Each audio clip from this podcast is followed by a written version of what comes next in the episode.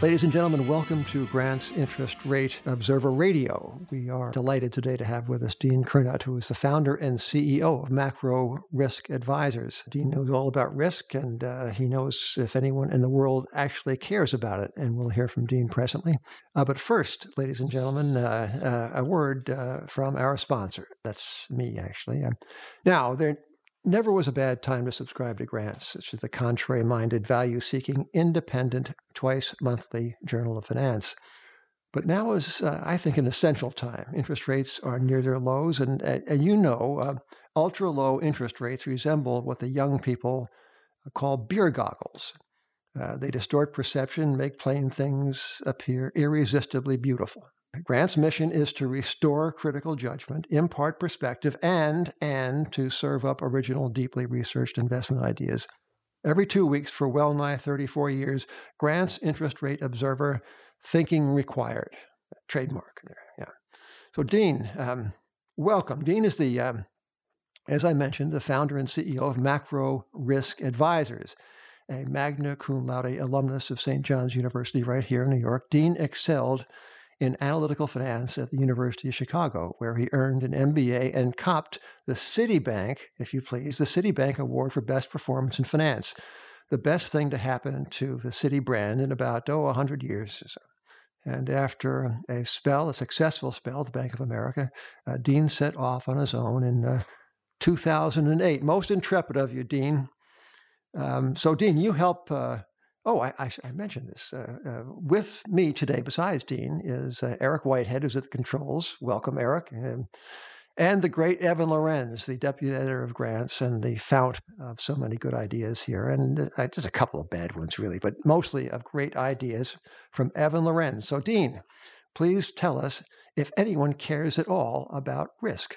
Right. Well, it's uh, it's an incredibly important question and one that everybody is talking a lot about. And uh, I would say that uh, a lot of folks care about it. Um, I think one of the challenges that uh, we have in the investment industry is that we, uh, as portfolio managers, folks that are uh, charged with generating return, um, as you've said, it, this we've got this very very low interest rate environment. Return is hard to come by, and because it's hard to come by the budgets that uh, you typically would uh, need in order to uh, pay for more defensive trades like hedges are thin as well. Uh, so there's certainly a lot of uh, nervousness amongst investors, but on a day-to-day basis, the fluctuations in the S&P are so limited uh, that you'd look at that and you'd say, well, no one does care about risk. and I think this is one big part of the of the puzzle and the challenge that people face right now uh, isn't the nature of markets that uh,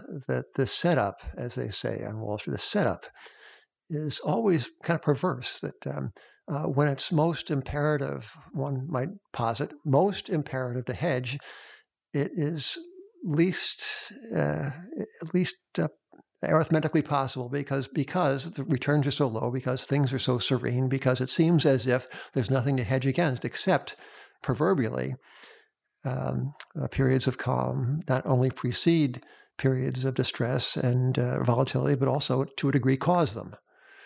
Um, so, I, for what you say, I gather that it's cheap to hedge if anyone had the extra three or four pennies on the dollar to do it. How cheap are hedges, and what hedges what might one find on, on offer? Right. So, so to your first point, I think there there is this kind of paradox of risk, which is at the very time, from a hedging standpoint, where you should be doing the opposite of hedging, meaning you should be uh, selling puts, uh, you uh, are forced to buy them. Uh, sometimes in a hurry and sometimes at incredibly elevated prices. If we go back, you mentioned founding Macro Risk Advisors in, in 2008.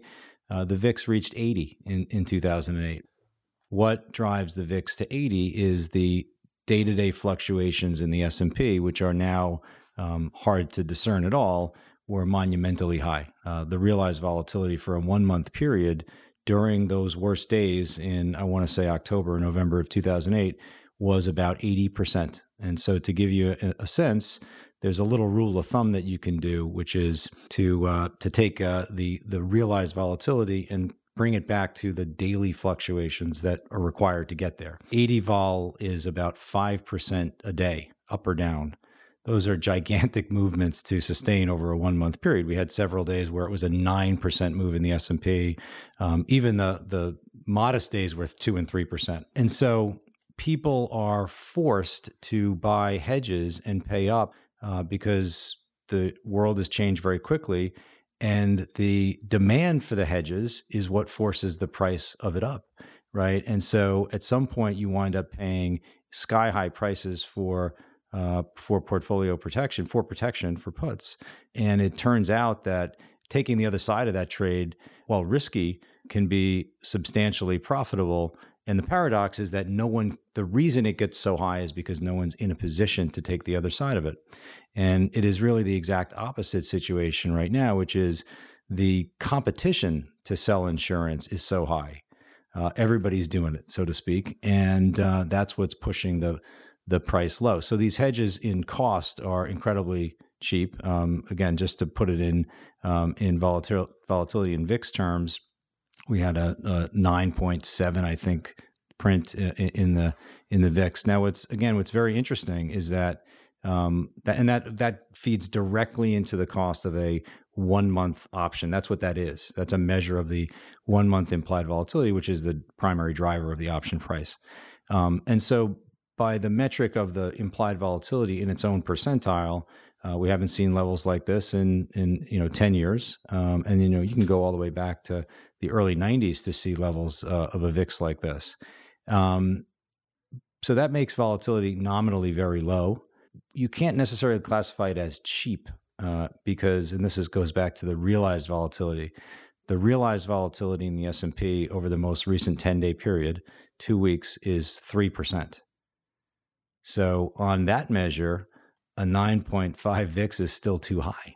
Right, but but these are measured against one to the other at a time of, of apparent tranquility. But we know in the nature of human affairs, not to mention the fellow who's occupying the White House, that uh, peace and quiet are not destined to last forever, right? So they couldn't we say these things, these options are cheap based upon a reasonable appraisal of future events? Absolutely. Uh, now, w- now, apart from apart from the VIX, let's let's let's talk about I mean, the VIX is, is uh, to me at least, is almost this metaphysical thing. It's motion. It's whatever happened to stocks and bonds.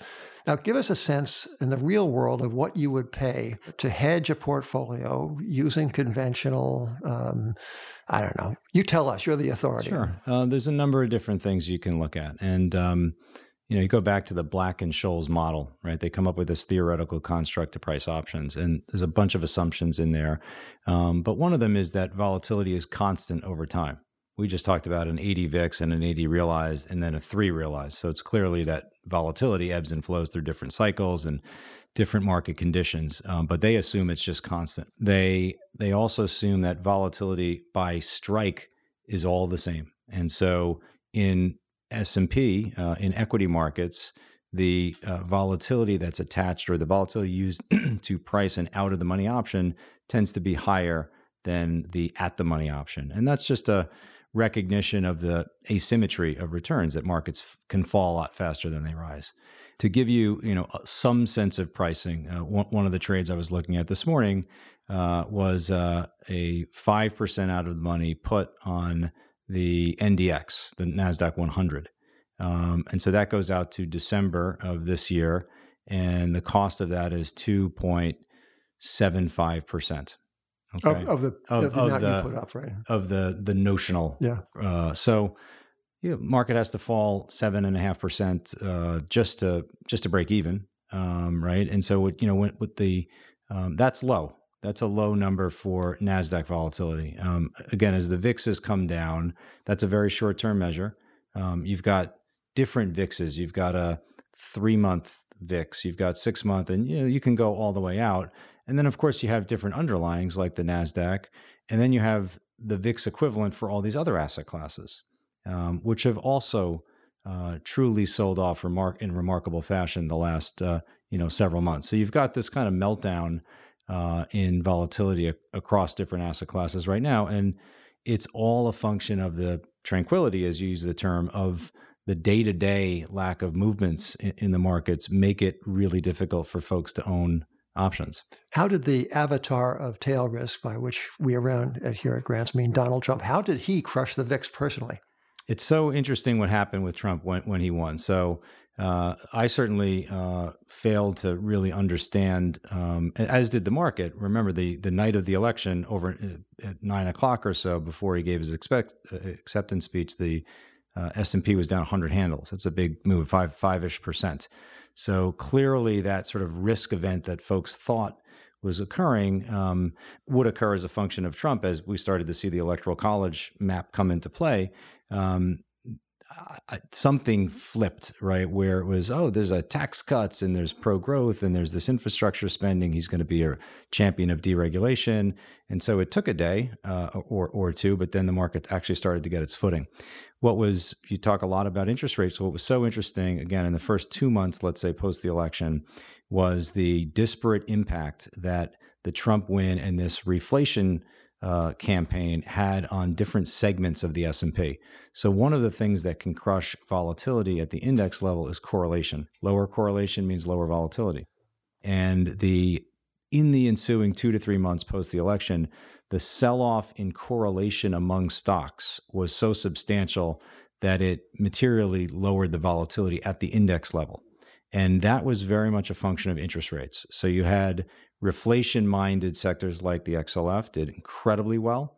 And then you had these defensive sectors, whether it's the utilities or the real estate sector, the low vol theme, all those things suffered. Net net, it was good for the market, uh, the the reflation inflationary view, but the sell off in correlation was a big part of what uh, what reduced volatility at the S and P level. You know, Evan, uh, who is with us right now, Evan Lorenz is the uh, has done so, uh, a lot of really good work on China for grants, and I noticed that you uh, put China um, right at the top of the list of uh, clear and present risks to the market. Uh, tell Evan and me how one would hedge a China risk and how costly that might be. Yeah. So the first thing I would say is um, I just try to live in, in in the history of risk events and try to evaluate the mosaic of risks as they exist now and think about what's the same and what's different. And the risk environment's always changing. Um, pockets of leverage are in different asset classes, they're in different geographies. The stance of central banking is different, the regulatory regime changes. Uh, but certainly for, for, for me and our team at Macro Risk Advisors, the um, the violent reaction in August 2015 in the S&P uh, was a, uh, a, a lesson in the so when China seemed to devalue. Or, yes. Or, yeah. Yeah. So so you had a VIX of 13 on Wednesday before the Monday. I think it was August 24th was the Monday. The VIX took a while to open on that Monday, but it finally opened at 52.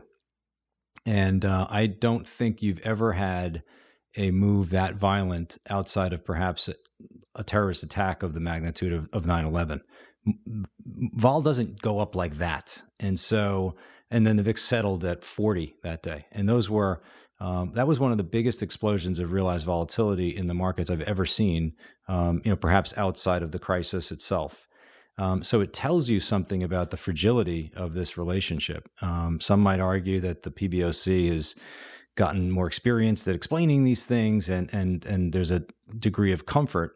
Um, but what we try to engage our clients in is evaluating scenarios, and China being one of them, where we think we can hedge off a risk that might spill back into the U.S. And so, uh, on the currency, the CNH um, and I don't have the option prices handy, but I can give you a, some volatility readings. Um, even as early or as late as December, so this is again post the Trump win, the VIX was actually quite low.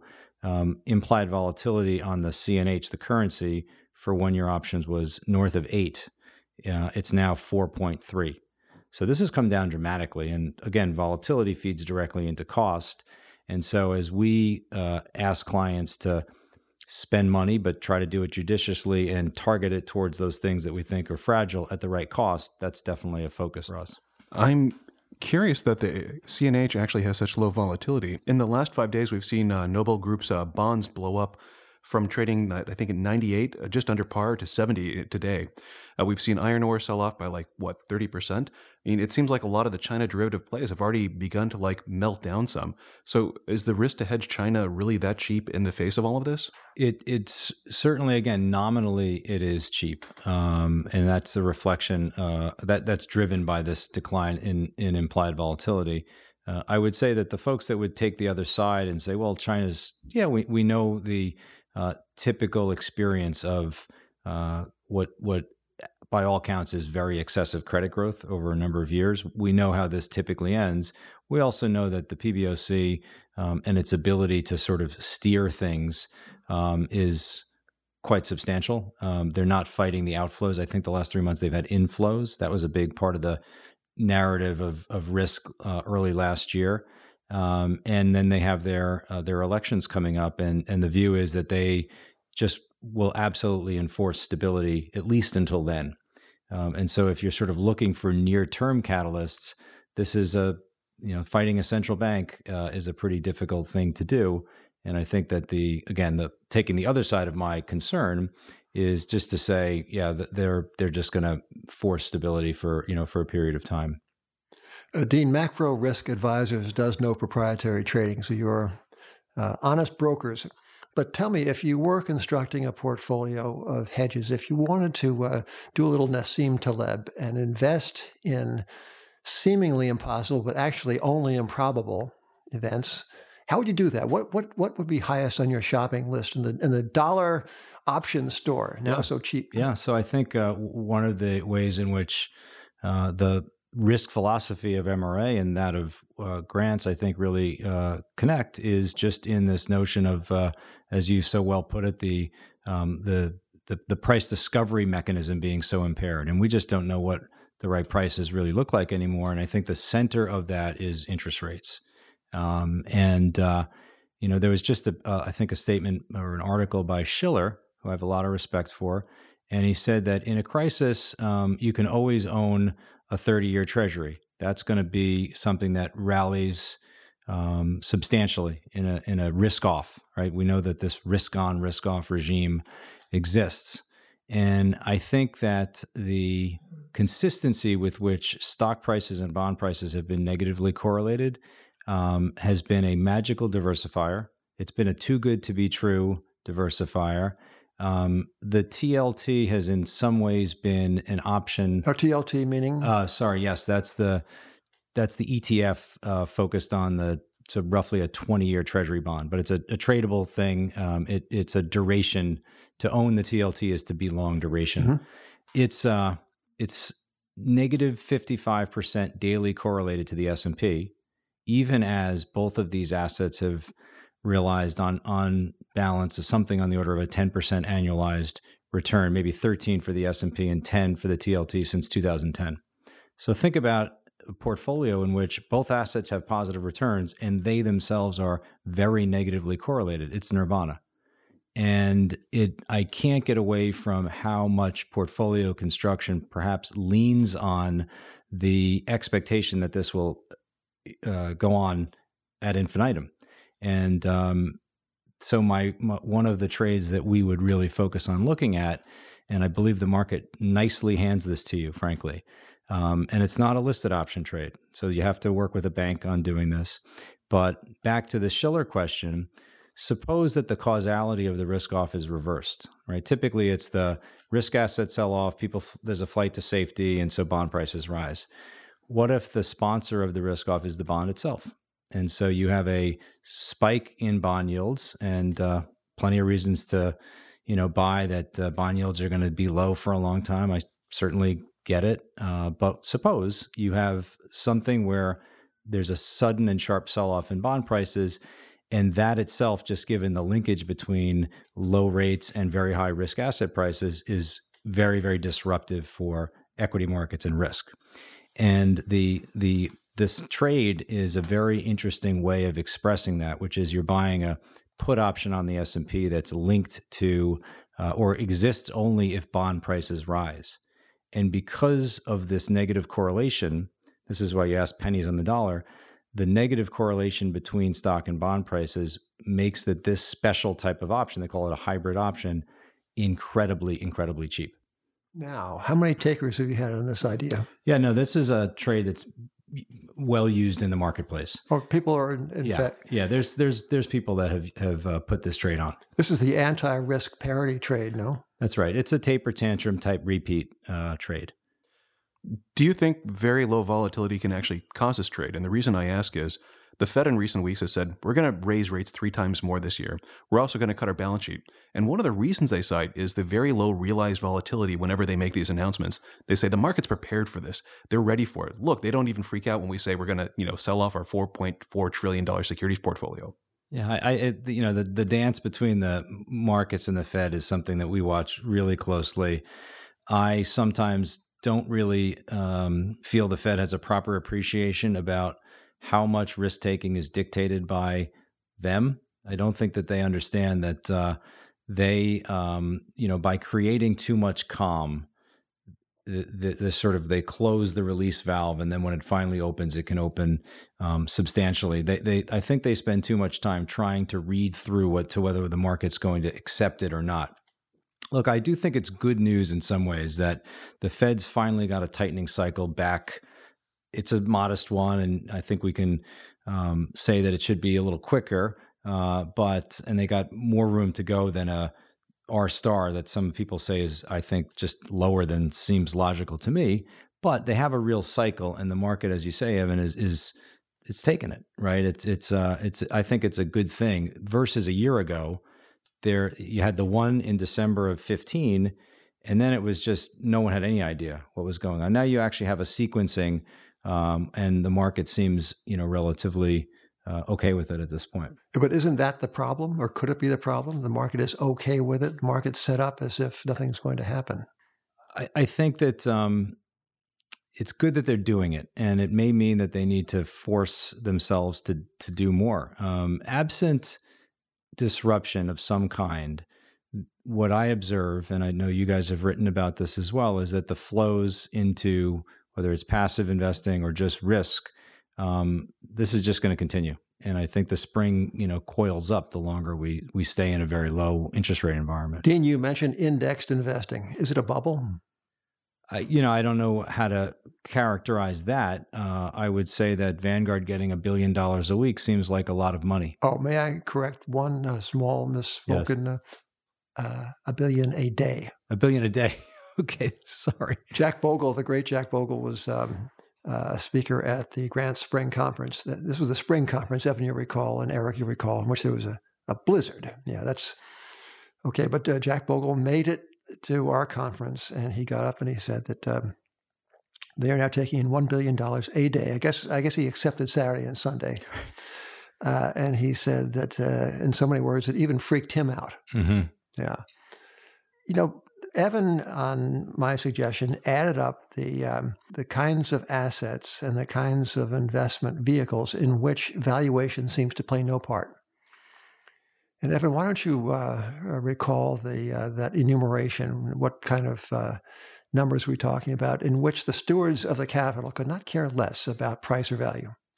Well, we started with central bank portfolios. Ah, yes, because they those buy guys. Yeah. So there's the S and B, which buys um, not only bonds but also oh, U.S. Swiss stocks. National Bank. Swiss National yeah. Bank. There's the ECB, which just buys euro bonds. There's the Bank of Japan, which buys ETFs. It buys bonds. It buys corporate bonds. Baseball cards uh, I'm sure that's the next on uh, on uh, on the on the platter. There's the Fed, which buys um, treasuries and uh, mortgage-backed securities. There's ETFs, which today we learned in March just got up to four trillion dollars. There's also uh, index mutual funds, um, but the total number is over $20 trillion. And, and just for context, world GDP is about $75 trillion. And what we had was a partial list. We, we couldn't get data on indexed funds in, in Europe or outside of the US. There's a lot of categories we couldn't find, but even with the few categories we did, we got up to 20 trillion pretty quickly. It's a, it's incredible. And uh, I think that uh, you go back to the, um, the tech bubble and uh, the, the triple Q was around, right? The NASDAQ ETF and it was uh, getting a lot of money and it was buying uh, the Nasdaq at a 70 PE, right? Agnostic to the the, the price of it. Um, I think another one that I would mention is the Barclays Aggregate Index. There is just a tremendous amount indexed to the Barclays at prices that, um, again, respecting a Larry Summers uh, low forever and secular stagnation, there's just nothing uh, favorable about the nominal yields um, on a Barclays aggregate index, and there's trillions of dollars indexed to that. And um, of course, you, there's a tremendous amount that's implicitly indexed as well. And I think just back to this hedging, this concept of hedging, um, it's really difficult for even the manager who claims to be active to potentially fall behind some benchmark, right? And so um, the hedge fund who's trying to do a better job of risk managing uh, to spend that money on puts and precious precious money difficult to come by money in a low uh, return environment they risk falling behind and there's existential business risk uh, that they confront as a result of it. Speaking of existential business risk how is business in the risk management trades? There's a tremendous amount for us to, to look at in this kind of environment. And i think the the complexities uh, in um, helping people first and foremost design smart trades because you've really got to be smart about them now. Uh, we we said option prices are low, but that doesn't mean you have to. You can just go out and buy them. You actually have to be pretty clever about how you design them. Um, vol and volume tend to be correlated, um, so it's not been a, a heavy volume uh, period. Um, but what we use the light volume periods uh, to do is to really invest in um, our own appreciation of past risk events, uh, a careful study of what's happening. Uh, you know, there's always differences and and uh, and changes in where the leverage lives globally, um, and uh, it's trying to find those areas of fragility uh, and then see where the price might not reflect it. Uh, we at Grants, I think, have said that um, uh, that sovereign European sovereign debt priced at a nominal yield of less than zero must be the uh, most preposterous proposition on offer in the history of finance. That goes back what twenty or thirty years. Oh, it goes back thousands of years. How would you go about shorting sovereign European debt? And I say this with respect to those who must own it. It seems, if you're sitting 3,000 miles away from Europe, it seems such an obvious thing. But uh, our friend Keith Ney uh, was telling us just the other day, Evan and me, that um, uh, you can't be short this stuff. If you're there, you have to work to to to uh, somehow materialize a positive yield out of like the nothing they give you. Uh, so you can't go off and short this thing because Mario Draghi's still going to buy it. But how do you see Europe, and is there an opportunity for a contrary-minded, patient, and uh, I guess, deep pocketed investor to invest in what we might say that looks like an historically inevitable poor outcome to this experiment. You know, and I know you've used this term. There are no bad securities, only bad prices. And it's all about the starting point. The starting point of a negative nominal yield is, to me, uh, again, nothing you'd ever encounter in a textbook. Uh, it's, um, I don't want to use the word preposterous, but it's almost insulting to um, to look at you know markets and to think that this is where we are. It obviously speaks to I think a combination of um, and these are starting to lift, but just severe view on potential for deflation and malfunction, and obviously also something where um, it's a cornered market right? You have the behemoth, whether it's on the BOJ side or the ECB side, just owning stuff in a um, price agnostic way. They don't care, right? So um, yes, I do really do think, and Europe is a very, very interesting place to take the long view and to say, look, this isn't going to happen tomorrow. Um, these yields are here for a reason. It's a uh, it's a market that's been roughly cornered, um, but the price of entry is so interesting. So yeah, you can do um, swaption type trades. Uh, these are derivative trades. You're going to do it on an over the counter basis with a dealer, uh, but you're effectively buying puts on bond prices. Um, what's interesting about these, and, and the same is true for the BOJ, you're going to see the same sort of trade, um, is that by virtue of the central bank cornering the market, they've also absolutely flattened out volatility.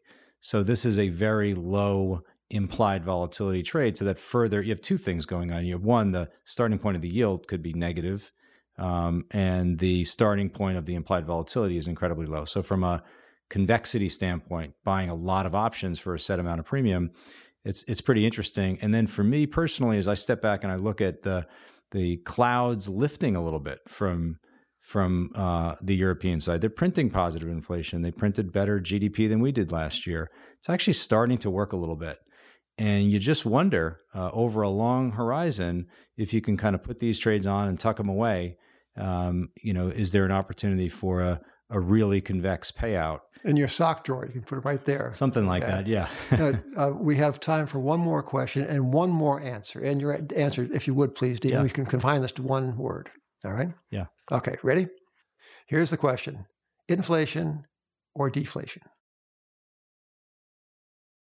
I think the risk is inflation. I think that uh, the the next crisis or big risk off sort of type event is the one that happened longest ago, and people have just forgotten about it. Yeah. Well, this is uh, Dean Curnutt, the the founder and CEO of uh, Macro Risk Advisors, and uh, and what a pleasure it has been to be in thank your you. company today, Dean. And um, I thank you, Evan, as always, and uh, and Eric Whitehead at the dials. Thank you too. And ladies and gentlemen, uh, readers of Grant's and aspirational readers of Grant's, hey, come on and subscribe to Grant, for Pete's sake. Uh, anyway, until next time. Thank you.